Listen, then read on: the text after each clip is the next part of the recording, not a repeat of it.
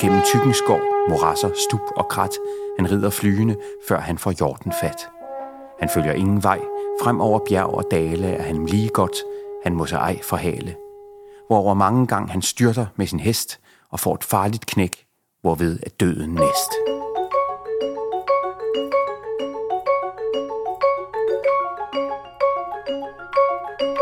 Christian den 5. besøgte solkongen i Paris og indførte i 1670 parforcejagten i Danmark. Med Frederiksborg og de andre kongelige slotte som udgangspunkt, underlagde de danske konger sig Nordsjællands jagtlandskab. Den enevældige konge havde magt over landet, over liv og død, ja over naturen selv. Den farlige og kaotiske natur blev tæmmet af jagtvejenes symmetriske koordinatsystem. Og det var kongen selv, der dræbte den udmattede kronhjort, når ryttere og hunde havde omringet den. Et grusomt og ubenhørligt skuespil, der kan minde om den spanske tyrefægtning, og som for længst er afskaffet og forbudt. UNESCO har udnævnt det danske parforcejagtlandskab som umistelig verdensarv. Frederiksborg ligger som indgangsport til jagtlandskabet, og i denne episode cykler jeg fra slottet af jagtvejene ud til Kongestjernen i Store Dyrehave. Her er Portræt fra Frederiksborg med Thor Leifer.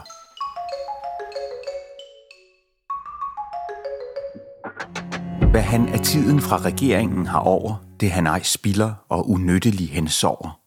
Særdeles er det lyst at se, hvor vel det falder hans nåde på den jagt, som han par force kalder, hvis brug og øvelse man her i vores land har ingen sinde før af vidst og mindes kan. Men ingen hjort i skov og vilden mose kender, så rask og frisk og stor er takkers vækst og ender. Hans majestæt til hest kan han ham trætte jo, og han ham give fang, før nogen skulle tro.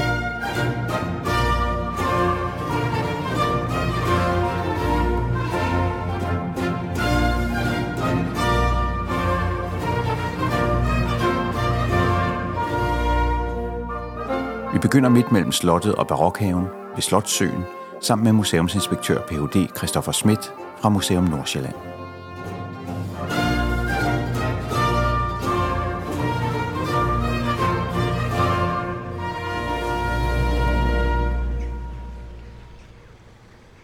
Fugle, skræpper, kaskader, bruser, gardner, klipper græs, og der gøres ved rundt omkring. Christoffer Schmidt, velkommen til Frederiksborg. Tak skal du have fra Museum Nordsjælland.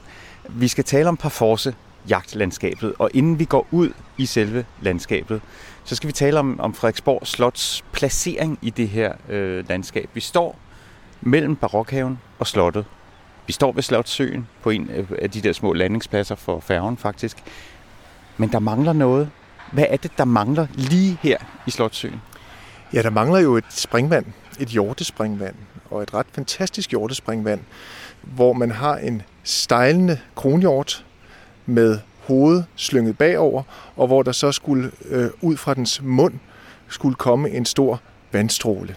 Og så rundt om kronhjorten, der er der så fem hunde, fem møjtehunde, som det hedder, som var typiske for parforcejagten, som jager den ude i søen, mens en sjette simpelthen har bidt sig fast i ryggen på den. Og det er jo et øh, skue, som, som fandtes i virkeligheden, fordi hvad gør en klog hjort, når den bliver forfulgt af hunde og jæger? Den søger nogle gange ud i vandet, men her har hundene søgt efter den, de omringer den, de bider i den, de holder den fast. Og det er, den her forkyldte hjort er altså i virkeligheden en slags form for, for dødskamp, kamp for livet midt ude i Slottsøen. Det er helt korrekt. Altså det er som regel der, kronhjorten ender, hvis den virkelig forsøger at undslippe, så er det igennem en mose eller igennem en sø, og hvis det havde været ude ved øh, Jægersborg Dyrehave, så havde det faktisk været ud igennem øh, en af indhegningerne og ud igennem til Øresund. Øhm, når man snakker om et springvand i dag, så er det jo noget, der bliver ved med at springe. Men på det her tidspunkt, der har vandtilførelsen ikke været særlig god, så du har haft måske 10 minutter, hvor du kunne vise det her grandiose springvands formåen, og så skulle man helst vende ryggen den anden vej og kigge et andet sted hen. Så skal man øh, distrahere sine øh, kongelige og adelige gæster med et andet skue, netop. Ja, ja, eller et glas vin. Ja, eller, netop. Ja, lige netop. Ja. Man har jo sandsynligvis kunne se det faktisk fra audienssalen på øh, Frederiksborg Slot. Så man kunne kigge ud, og så man simpelthen kunne starte det op, blive benovet over, hvor fantastisk det ser ud, og så kigge væk meget hurtigt derefter. Ja. Og det holder ikke i længden. Det står her i en 50-60 år eller sådan noget, det der fantastiske hjortespringvand. Man kunne godt ønske sig, at det blev sat øh, op igen. Og der har også været planer om det. Forskellige gange i, øh, ja, Brygger Jacobsen ville sætte det op øh, igen. Øh, Otto Andrup, som var museumsdirektør i 30'erne og 40'erne, ville gerne sætte det op igen. Og man talte også lidt om det, da barokhaven skulle retableres i 90'erne, men øh, det er dyrt, sådan et springvand. Det er utroligt dyrt, og det er også utroligt dyrt at vedligeholde. Det var faktisk også sådan, at man tænkte, at man kunne argumentere for, at hjortespringvandet kom tilbage ved simpelthen, at du skal have noget øh, ilttilførsel til øh, Slotsøen, som ikke altid får godt nok ilttilførsel simpelthen. Mm. Men det er altså aldrig blevet til andet end en lille stråle, der nogle gange pipler op ved det sted, hvor man mener, at øh, hjortespringvandet har stået. Mm. Det kommer op at stå i 1680'erne der hvor Christian V også nyindretter audienssalen i den mest vidunderlige barokstil, fransk og italiensk barok og hvid stuk og engle og alt det her, vi har fortalt om audienssalen før.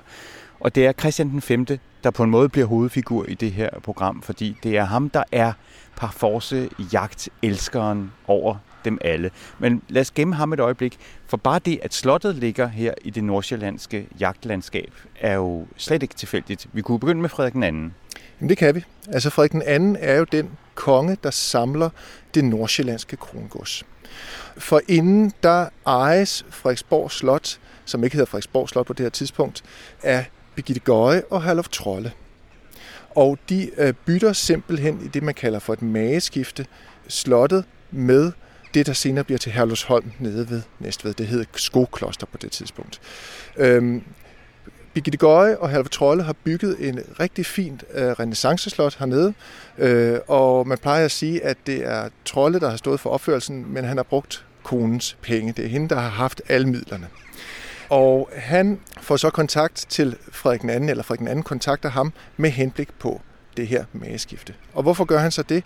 Det er på grund af, at Frederik II på det her tidspunkt har usædvanligt meget land i Nordsjælland. Men det er ikke samlet. Det er alle mulige små jordlodder, han har fået fra sin far efter reformationen, hvor kirken simpelthen har måttet afstå deres land til kongehuset. Det skal han så samle, og det gør han ved de her mageskifter. Og øh, det han egentlig øh, stiler efter Frederik II, det er at få et samlet jagtområde og et samlet krongodsområde, hvor Frederiksborg Slot så skal være centrum for hele det her krongods. Men nu skal vi ud i landskabet, så vi skal finde vores cykler, og så skal vi cykle. Hvor langt skal vi cykle, og hvor er det, vi skal hen? Altså, vi skal ud til Stor Dyrehave, og jeg kan ikke lige sige, der hvor langt der er, øh, men øh, vi skal op ad en lidt høj bakke. øh, så det kan godt være, at vi er lidt forpustet, når vi når frem.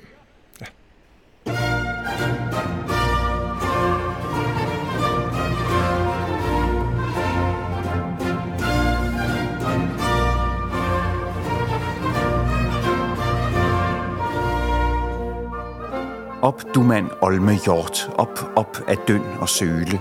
Det er i tid for dig at pares eller brøle. Det bedre var at fly til Fjelster hastelig, før kongen med sin hest og hund opjager dig. Som han ved Frederiksborg, det gjorde nys ved Tvende, som stræbte vel så fast for ham at undrende. Men han til hest var alt for rask og sadelfast, og inden times frist fik dem på ryg omkast. Og det den elfte gang, som siges mig har været på vel en ringe tid, at han sig ubesværet på jagten fundet har, og aldrig nogen gang tilbagekommen er forgæves og uden fang.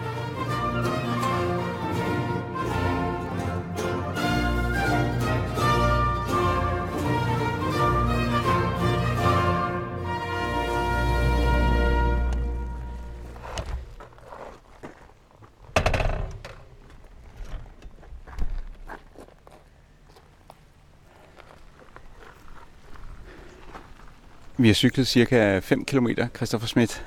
Du lovede, at vi ville blive lidt forpustet. Det gjorde vi faktisk også. Ja, det gjorde vi. For vi har cyklet både op og ned ad bakke. Men her red øh, Christian V og de andre, de red altså fra slottet de her 5 km ud i Store Dyrehave. Ja, det var meget almindeligt. Ja. Vi står på det, der hedder Kongestjernen. Og der er jo otte veje, der mødes her. Otte par forseveje, som kongen har fået anlagt til, at han og hans ryttere kan ride sikkert og hurtigt gennem skoven. Det er helt korrekt. Det er både en mulighed for at transportere sig hurtigt ud i jagtområdet, men så også en måde, hvorpå du øh, har en, du lægger simpelthen en form for koordinationssystem ned over, eller koordinatsystem ned over selve jagtområdet. Øh, og så er det også et, et system, hvor du kan afgrænse det område, du gerne vil jage i. Fordi du kan simpelthen spænde noget, der hedder lapper ud, og så gøre området, hvor du vil ride den her parforsjagt, mindre. Mm. Det brugte man i det, der hedder den tyske øh, jagt, hvor man driver øh, ja. vildtet tættere og tættere og tættere på. Det kan vi også tale om. Ja. Det her er øh, den fransk-engelske jagt, kan ja. man måske sige. Ja. Christian 5 får ideen hos Ludvig den 14. Ja. i, øh, i Frankrig, men importerer faktisk både hunde og hundemad og ting og ja. sager fra øh, England. Inden vi dykker mere ned i Christian 5., så synes jeg, vi skal simpelthen prøve at få fastslået, hvad parforce jagt egentlig er. Altså det betyder jo jagt med magt. Ja, det er, altså, det er en, en, en symbolsk magtmanifestation. Og man plejer at sige, at parforcejagten er den mest imposante kongelige jagt, man kan forestille sig. Der er intet over parforcejagten. Øh, det er en jagt, som man bedst kan betegne som en forfølgelsesjagt. Og den har fem faser. Den første fase er noget, man kalder for eftersøgningen, og der går en, en øh, herre fra øh, jagtetaten ud sammen med en blodhund, og det er som regel øh, det, der hedder en besugtknægt, der går ud, og så afsøger han området for potentielt vildt, man kan jage. Og det skal siges med det samme, at i en dansk kontekst, der jager man næsten altid en kronhjort. Men det kan være alt muligt andet, man jager. Det kan også være vildsvin eller rådyr. Det er sådan lidt forskelligt. Men i dansk kontekst, kronhjort, det er det største øh, og mest sådan fantastiske dyr, man kan fange. Og der er også noget symbolsk i, at kongen med sin krone ja. jager den største hjort, der ja. også har en krone. Ikke? Og det er altså kongen, der vinder over dyret, ja. selvom dyret også har en krone. Ja, netop. Helt sikkert. Og så må man jo også sige, at i forhold til den vildbestand, man havde på det her tidspunkt, der er det også, ud over det her med kronen, det farligste dyr faktisk at jage. Og især på den her måde, hvorpå det bliver jaget. Efter den første fase, så kommer så det, der hedder morgenmødet. Det er den anden fase. Og der er det så kongens opgave, ud fra hvad besugknægten har øh, fundet af hjorte, at udvælge den, han gerne vil jage. Og så har man så den tredje fase, det er så, hvor man er reddet ud fra for eksempel Frederiksborg Slot ind i Store Dyrehave, og så går jagten i gang. Og jagten den går i gang på den måde, at man simpelthen øh, forfølger den her hjort med et stort ensemble af jægere til hest, og så de her specialtrænede jagthunde, møjtehunde. Og de her jagter, de kan vare rigtig lang tid. Altså det kan, øh, der er eksempler på, at de har varet op til 8-9 timer. Og det er øh, simpelthen en, en, en jagt, hvor man er interesseret i at udmatte jorden. Mm. Den skal simpelthen give op eller gøre stand. Når den gør stand, det vil simpelthen sige, at den vender sig om mod sin forfølger og siger, hertil og ikke længere, og nu gør jeg simpelthen sidste forsøg på at komme af med jer. Og ellers så kollapser den simpelthen af udmattelse. Ved du, hvad det minder mig om? Det minder mig om tyrefægtning. Ja. Altså ja. simpelthen det der med, at du har øh, nogle ryttere og nogle øh, folk til at udmatte dyret, ja. og så til sidst kommer der en eller anden super sej en med et svær ja. og stikker det her i forvejen fuldstændig svækket og udmattet, men farlige dyr ned. Ja. Og det er det, kongen gør til sidst. Det er netop det, kongen gør. Og det er så den fjerde fase, hvor han jo, hvis han har fulgt med til hest, så træder han af hesten, eller så har han måske været herinde ved øh, kongestjernen og fuldt jagten, og så har man simpelthen blæst i et jagthorn, at nu er jorden fanget ved en øh, specifik vej, og så rider han ud, og så trækker han sin hirschfinger, som er sådan et, et, en halvlang stikdolk, og så giver han simpelthen jorden noget stødet, hvor han stikker den i hjertet. Ja. Altså et kort svær eller en meget lang kniv, ja, kan man netop, sige. Ja, ja. Og der skal han jo ret tæt på jorden. Det skal han, ja. ja. Det skal han. Øhm, han kan også bruge det, der hedder et stødspyd. Øh, så er han i lidt mere sikker afstand, men han skal helt hen til jorden. Og i og med, at han skal det, så er det altså ret vigtigt, at hundene de gør deres arbejde. Og deres arbejde består simpelthen i at holde jorden fast. Og det gør de ved at bide den i ben og i snude og i nakke, og simpelthen holde den nede, sådan så den ikke kan gøre udfald mod kongen selvfølgelig. Stikker han den, og så er hensigten er jo, at den dør. Øh, og så bevæger man sig så over i den sidste fase, som så er der, hvor man så parterer dyret. Og i og med, at de her jagte jo stresser dyret helt vildt, så kan du ikke spise kødet. Så det serverer du simpelthen til hundene. Det er jo lidt grotesk, ikke? Altså, det er ligesom Susanne Brygger skrev en bog, der hedder En gris, der har været op og slås, kan man ikke stege. Netop. Og det kan man simpelthen ikke med den her nej, hjort. Nej. Det er slet ikke for at spise den. Det er totalt uspiseligt, ja. ja. Så der, der er ikke nogen nydelse af kødet bagefter, eller noget i den retning. Og derfor vil man jo nok i dag øh, have det lidt ambivalent med sådan en her jagt. Altså ikke alene, så driver man det her stakkelsdyr til udmattelse, og så kan man ikke engang bruge kødet bagefter. Mm. Så, så formålet er svært for en, en, en, en dansker i dag at forstå. Og derfor er parforsejagten afskaffet og forbudt, ja. og altså, der er ikke nogen, der Nej. driver parforsejagt. Nej, det er der netop ikke. Selv i England har man øh, forbudt rævejagten for 19 år siden. Ja. Den er meget traditionelle rævejagt, ja. som jo er sådan indbegrebet af engelsk adel. Ja, lige det må man heller ikke. Nej, det må man ikke. Altså det eneste sted, jeg lige kan komme på i Europa, det er Frankrig. Der kan du stadig drive parforsejagt. Men, men, øh, men det er en, en, en jagtform, som man ikke praktiserer særlig mange steder, fordi den er så kontroversiel, som den er mm. øh, den dag i dag. Nu begynder solen at varme. Jeg skal lige have min øh, jakke af, fordi øh, dels har vi cyklet, og, og dels varmer den her dejlige efterårssol faktisk. En god dag til parforsejagt? Ja, uden tvivl. Altså, der, det skal helst ikke, det skal være ret vindstille. Det må ikke være for tåget. Det må heller ikke regne. Især det der med, med, at det skal være vindstille. Hundene skal jo kunne have færden af denne her hjort. Øh, og de skal ikke blive distraheret af en eller anden hjort, der lige pludselig, hvis lugt lige pludselig kommer fra en eller anden trækvind eller sådan noget i den retning. Så derfor dejligt vejr at drive på forsjagt i. Ja. Og nu lægger jeg lige jakken her øhm, i cykelkurven. Nu hvor vi står i kongestjernen, nu har vi talt lidt om selve jagten, mm. og om også det symbolske i, at det er kongen, der dræber den her kronede hjort. Øh, men der er jo også noget symbolsk i den magt, som kongen lægger ned over landskabet. Ja. Enevældskongen, som har al magt i verden, den er ham givet af Gud. Ja. Ikke af adelen eller nogen som helst andre. Ja. Han har den enevældige magt, som han har fået af Gud, og han er blevet kronet lige herover eller rettere, han er ikke blevet kronet, det har vi jo talt om før. Han er blevet salvet, han har selv taget kronen på hovedet, og så er han blevet salvet af Gud lige herovre i Frederiksborg Slotskirke. Her har han så lavet et landskab med otte veje, der mødes i en stjerne, og der er en fin sten i midten, som er den her øh, konge-stjernesten. Øh, ja. Og vejene har numre, ja. så der er altså vej 8 og vej 7 og vej 6 og så videre. Øhm, og det er jo lidt ligesom, at, at man tager også magten over naturen, over landskabet. Helt sikkert. Altså det er en manifestation af, hvad kongen kan bedrive. Og så skal det med det samme siges, at, at, at anlægge sådan nogle her veje er måske ikke et lige så stort øh, Øh, bedrift som at bygge et kæmpestort enevældigt slot. Men det er stadig en, en fantastisk måde at vise denne her magt, man har over natur, og hvad man, hvad man kan. Øhm, det skal med samme siges, at selvom de ser snorlige ud, de her veje, så er de ikke helt snorlige. Og nogle gange så, så er det altså også sådan, at øh, naturen har bestemt, hvordan vejene skulle lægges. Men, men stadigvæk, det er, det er et, et fantastisk øh, magtpræstation, det her. Mm. Du er inde på en af dine forskningsartikler, at øh, Danmark-Norge jo godt nok er et, altså et øh, af de lande i Europa, hvor indevælden på en måde er, er stærkest. Altså kongen har absolut ja. magt, men det er også et ret fattigt ja. indevældigt land ja. i forhold til så mange andre. Ja. Så i stedet for at bygge et helt Versailles eller sådan noget, så kan man lave et jagtlandskab. Det, det er ikke helt lige så dyrt. Nej, det kan man nemlig godt. Og så har man jo også den fordel, at, at man har nogle jagtslotte, man kan genbruge. Mm. For eksempel Jægersborg Slot.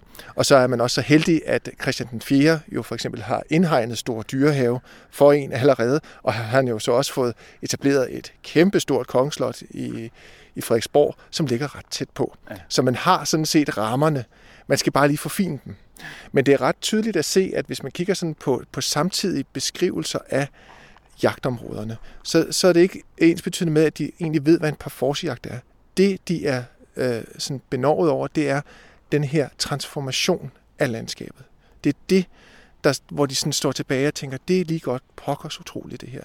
Og det er, hvad vores konge formår. Det er, hvad vores konge formår. Og det er jo selvfølgelig også, fordi dem her, der beskriver det her, de kommer ikke nødvendigvis til at deltage på en parforcejagt, så de ser aldrig kongen øh, på de her parforcejagter. Det er noget, der er forbeholdt øh, den øverste top i hoffet.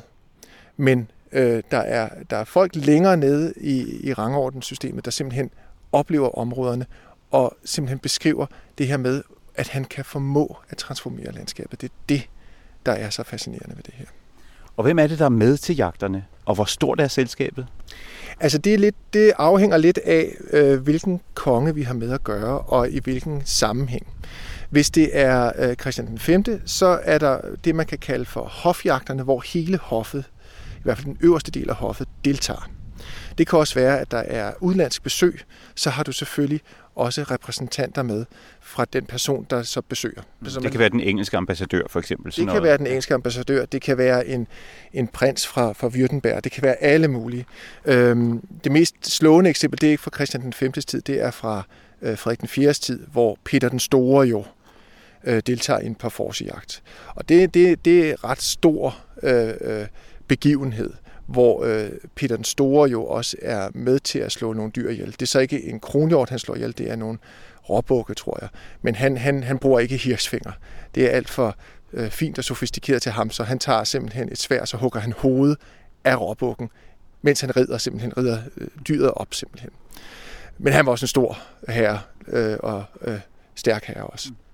Og når vi taler om, om den her fysiske styrke også, så øh, er Christian den 5 han er en dygtig rytter og en stor jæger og en, en god sportsmand simpelthen. Ja. ja, det er han. Altså det har du også øh, masser af beskrivelser af. Der er også beskrivelser, hvor han øh, rider jorden op alene, uden hunde, og så kollapser jorden, og så slår han den ihjel uden hundene. Og hvor der simpelthen står i den her, hvad skal vi sige, propagandaavis, kan man kalde det, øh, den hedder Den Danske Mercurius, at det har han gjort flere gange før i år. Så det er noget, han er usædvanligt god til, og det, han er usædvanligt god til at vise sin styrke i de her jagter. Problemet er jo bare, at hvis han kommer til skade, så er fortællingen ikke lige så god. Og det gør han altså rigtig mange gange. Og det gør han allerede første år, han har indvidet parforsjagten, altså i 1670. Der falder han af hesten, trykker, måske brækker han nogle ribben, og er sengelæggende i øh, øh, nogle uger, øh, måneder, hvor man fra hoffets side begynder allerede der at bekymre sig lidt over, jamen det er en god nok idé i forhold til denne her magtudfoldelse, men hvad hvis du nu kommer rigtig meget til skade? Ja, og det er jo egentlig interessant, fordi på det her tidspunkt, øh, det ved vi også fra Christian den 4., han øh, står der og får en granatsplint i øjet ja. og alt det der, at øh, selve kongen er tit med ude i felten og i forreste række som ja. feltherre, ja. når vi skal slås mod tyskerne og svenskerne, og hvem vi nu skal slås imod. Men at man så også gør det i sin fritid og udsætter ja. denne af Gud indsatte øh, krop på jorden, ja. at man udsætter den for livsfare, det er jo egentlig helt grotesk. Fuldstændig. Altså, og, og øh, igen, der er, det, der er det der, hvor man sidder lidt tilbage nogle gange og tænker, hvorfor gør de det? Men det er simpelthen, det kommer igen an på kongen. I Christian 5. tilfælde handler det også om, at han gerne vil. Han elsker det her.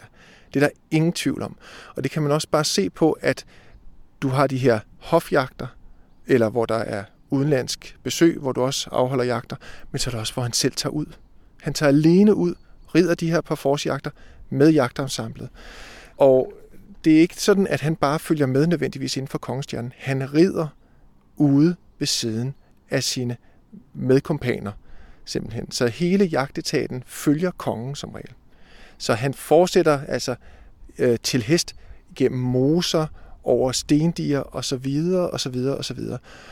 Og der er masser af eksempler på, at øh, heste falder, brækker et ben, hunde falder om, alle mulige ting, og også jæger kommer slemt til skade. Så chancen for, at kongen også kommer til skade, den er allesteds nærværende simpelthen. Og det ender jo også galt til aller, aller sidst. Ja, det var lidt en cliffhanger. Jeg havde tænkt, vi skulle gemme det til allersidst, men lad os bare sige, så kan folk hænge på, hvad er det, der sker med Christian den 5. til sidst?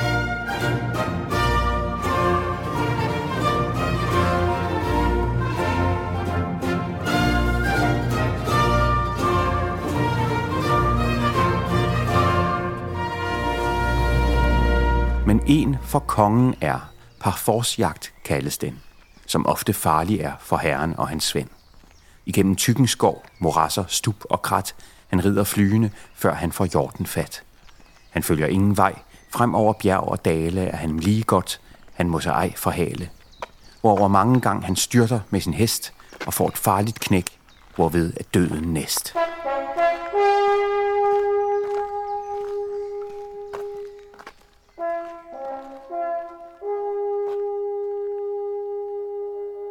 Der er ikke så mange, der har interesseret sig for det her med, at det er også en personlig fornøjelse, det er privat tidsfordriv, det er ikke kun skuespil. Og det har du grebet fat i, Christoffer Schmidt, og, og dykket ned i.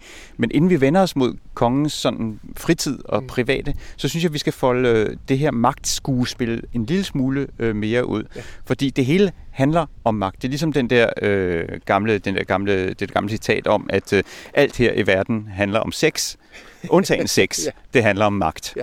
Øh, fordi det her er ikke bare jagt, det er også øh, magt. Når han transformerer landskabet, når han dræber øh, det her dyr, så er det en magtdemonstration. Og der er også nogle forskere, der har påpeget det der med, at det kan godt være, at vi har en stærk enevælde, men den har ikke sådan bred legitimitet i hele befolkningen. Så selve skuespillet her er at vise, at man har styr på tingene, og at, at ja, altså ved indevælden som skuespil, ja det er i virkeligheden en del af det, og, og, og at selvom man ikke har den brede legitimitet, så prøver man ligesom at tvinge den igennem ved at vise, hvor stærk man er, og det er jagten en del af. Det er jagten en del af, ligesom alle mulige andre elementer i det enevældige system. Om det er, at du øh, for eksempel på Frederiksborg anretter en audienssal, øh, hvor du simpelthen arkitektonisk indkapsler hele det her rangordenssystem, der ligger i enevælden. Eller at du har en, en rangforordning, hvor du simpelthen, en kilometer lang rangforordning, hvor du simpelthen kan se, kongen er øverst, og så kan vi simpelthen se alle de... Og den findes stadigvæk. Den, den findes, findes til nytårskuren. Ja, der er folk, der er i første rangklasse, og anden ja. rangklasse, og tredje rangklasse. Ja. Og der er landsdommerne, og der er højesteretsdommerne, og der er greverne, og så videre, så videre. Ja. Ja. Netop, ikke? Og, det, og det, det er simpelthen en, en arv for enevælden, kan man sige. Og det, det er jo det, der er så interessant ved det her, det er jo, at øh, når vi snakker om enevælden, så er det jo det der med, at det er meget formaliseret, og der er, der er orden på sagerne. De her ceremonier, der må du helst ikke afvige fra. Og der er det der, hvor vi så kommer til parforcejagten, hvor du har et meget kontrolleret system med de her fem faser, og så alligevel så kan du godt afvige fra dem nogle gange. Og det, det, det er det, jeg egentlig synes er ret fascinerende ved parforcejagten, fordi parforcejagten er uden tvivl den her magtmanifestation. Men der er en vekselvirkning. Og man kan faktisk sådan sammenligne det lidt med en maskerade. De her maskerader, hvor, hvor øh, rangforordningen den lidt, lidt forsvinder, fordi vi har alle sammen en maske på, men påstår, man ikke ved, hvem det er, man står overfor. Man kan gøre ting til maskeraden eller til faste lavn, som man ikke gør resten af året. Der kommer lige en lille øh, ja, en naturplejevogn kørende forbi, tror jeg, ned ad vej 7, og de vinker til os. Ja, netop. Altså, det, det øh, en maskerade, hvor man simpelthen har det her, den her anonymitet, og derfor så kan man skære lidt mere ud. Mm. Og den her anonymitet, den har du ikke på parforcejagten, men du kan godt skære ud. Og det er det, der er lidt sjovt. Du kan faktisk godt afvige også fra de her fem faser. Der er eksempler, hvor, hvor øh, det er ikke øh, kongen, der slår jorden ihjel. Det er dronningen. Hun, hun slår den godt nok ikke ihjel med en hirsvinger, men hun skyder den. Hun spørger kongen og får lov. Ikke?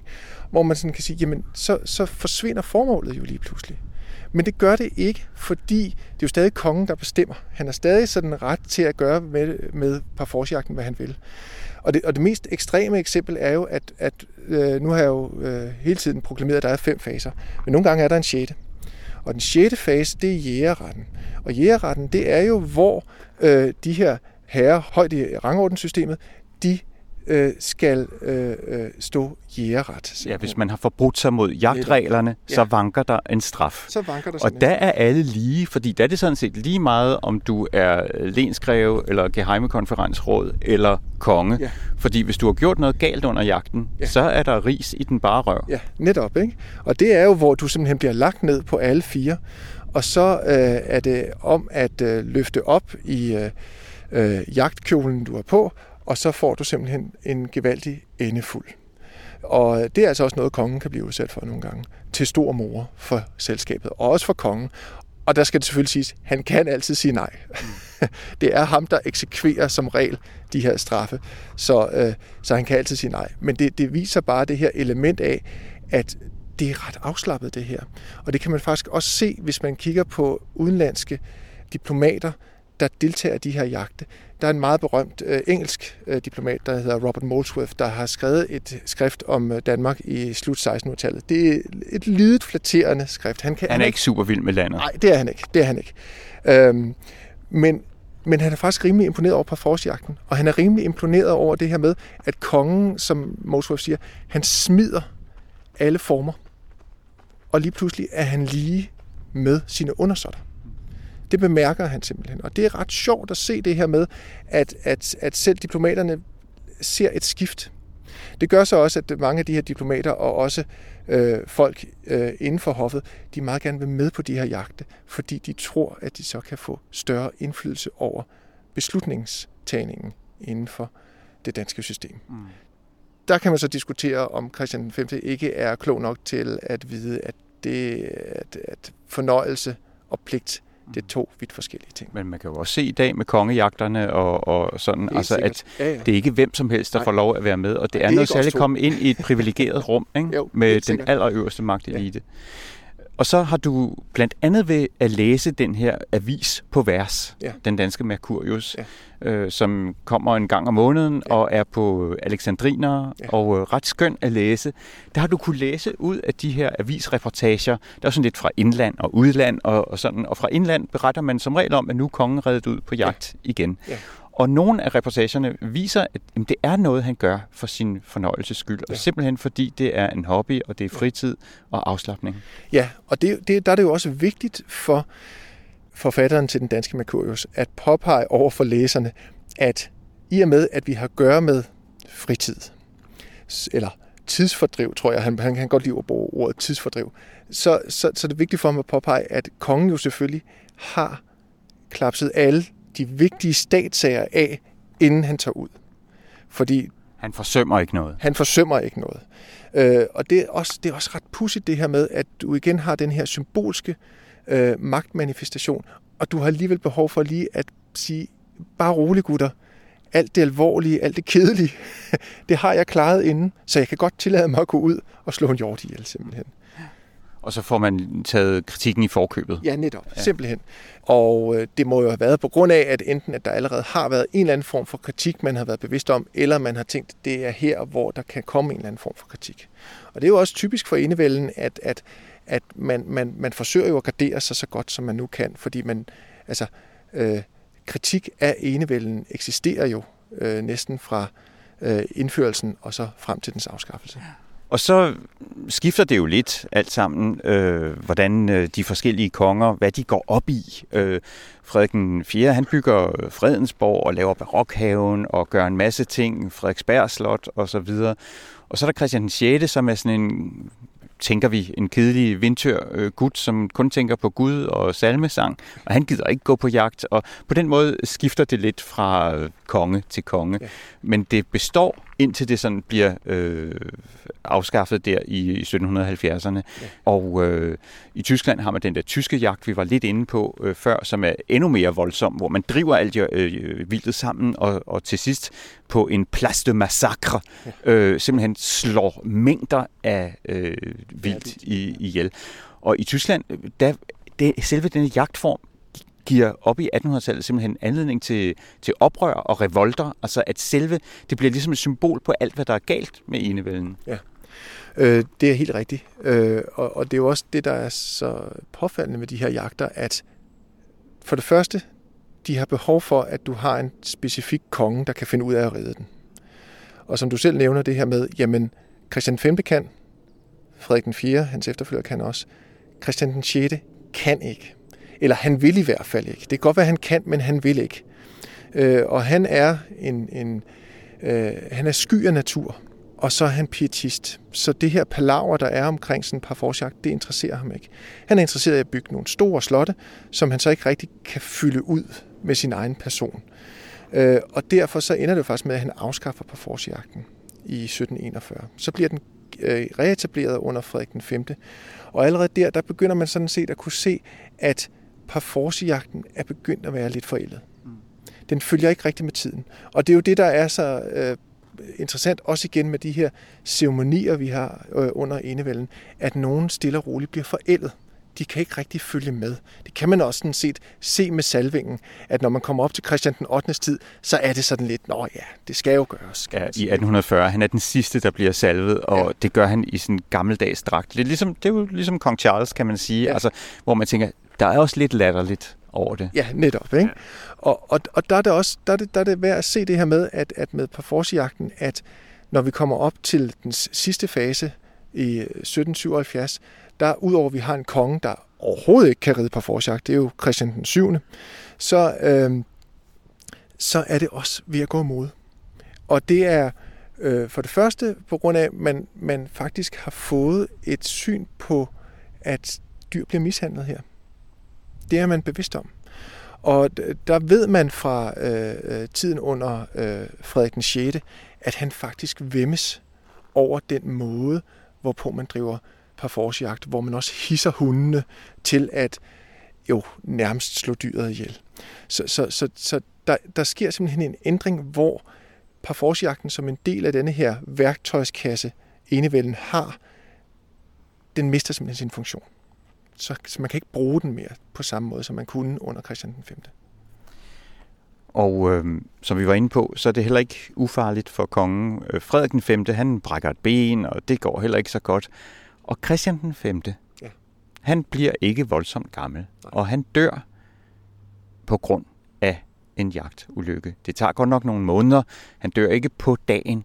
Altså, han er ude for en jagtulykke, hvor han, og jeg tror det er den 19. oktober 1698, hvor han er i Jesborg Dyrehave, og på det her tidspunkt, der er Christian den 5. ikke den samme stærke, virile konge, vi har i 1670. Det er han ikke. Han er en slidt mand. Han har usædvanligt mange skavanker. Og en af de værste skavanker, han har, det er, at han har øh, podagra. Og øh, podagra eller urinsyrgigt giver store smerter i stortåen. Og det har han simpelthen. Det er sådan set så voldsomt, så han er delvist invalideret. Så mange gange, når han også skal ud i for eksempel øh, Stor Dyrehave, så bliver han transporteret rundt af hoffolk, enten i en karet eller hvad det nu end er, han ellers kan komme rundt i. Øh, han rider ikke så meget længere. Han kan ikke komme op på hesten, så, så han er delvist invalid. Men så den 19. oktober, der rider han så en parforsjagt i Jægersborg Dyrehave. Og der øh, kan han ikke rigtig følge med i jagten. Han sætter sig ind på sit eremitageslot. Det er ikke det, vi har i dag. Det er et ældre et af slagsen. Øh, og øh, han får at vide via de her jagthornsignaler, at jorden er fanget. Han tager ud for at slå jorden ihjel, trækker sin hirsfinger, og da han så stikker, så er det lidt forskelligt, hvad kilderne siger. Nogle siger, at han rammer forkert. Andre siger bare, at jorden i hvert fald hopper op, og så vælter den ned over hans ømme tog. Hvilket var synd for ham. og øh, øh der iler hoffolk til. Der er en, øh, en af hoffolkene, der sådan kaster sig over kongen, øh, for at beskytte hans overkrop. Problemet er bare, at jorden ligger over hans fødder, så han kan ikke komme væk. Og på et eller andet tidspunkt, så rejser jorden sig op igen, eller giver et hop eller et spjæt, og sparker ham over benet. Han bliver trukket væk. Man trækker øh, støvlen af øh, Christian den 5., og der er blod. Kongen besvimer.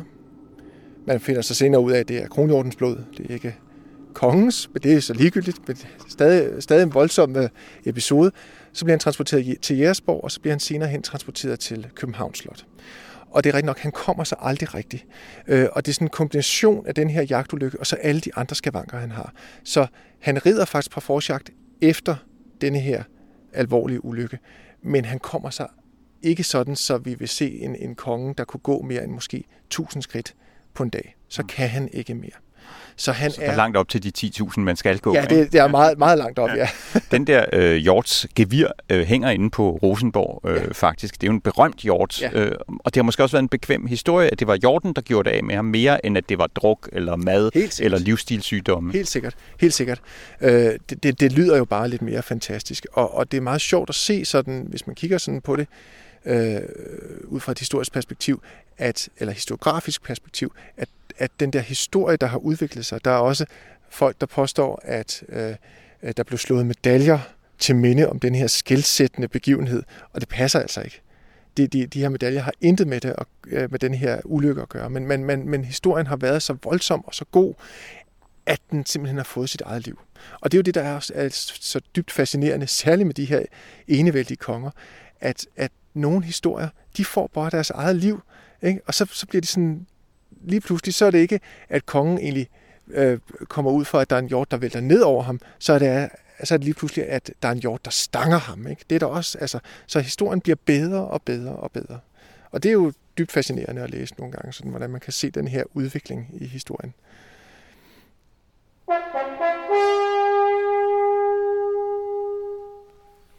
Ej, falken er i flugt så svingendes og vendig, som kongen i sin færd er fyrig og behendig. Når hunden giver hals, og jægerhornet går, der gælder det, hvor sig skynde bedst formår. Det hanem er for slet med skud et dyr at røre, til sådan kan og tit en slumpeskytter gøre. Nej, så som al hans id heroisk er og ser, vil han, at det skal over på jagten vises her.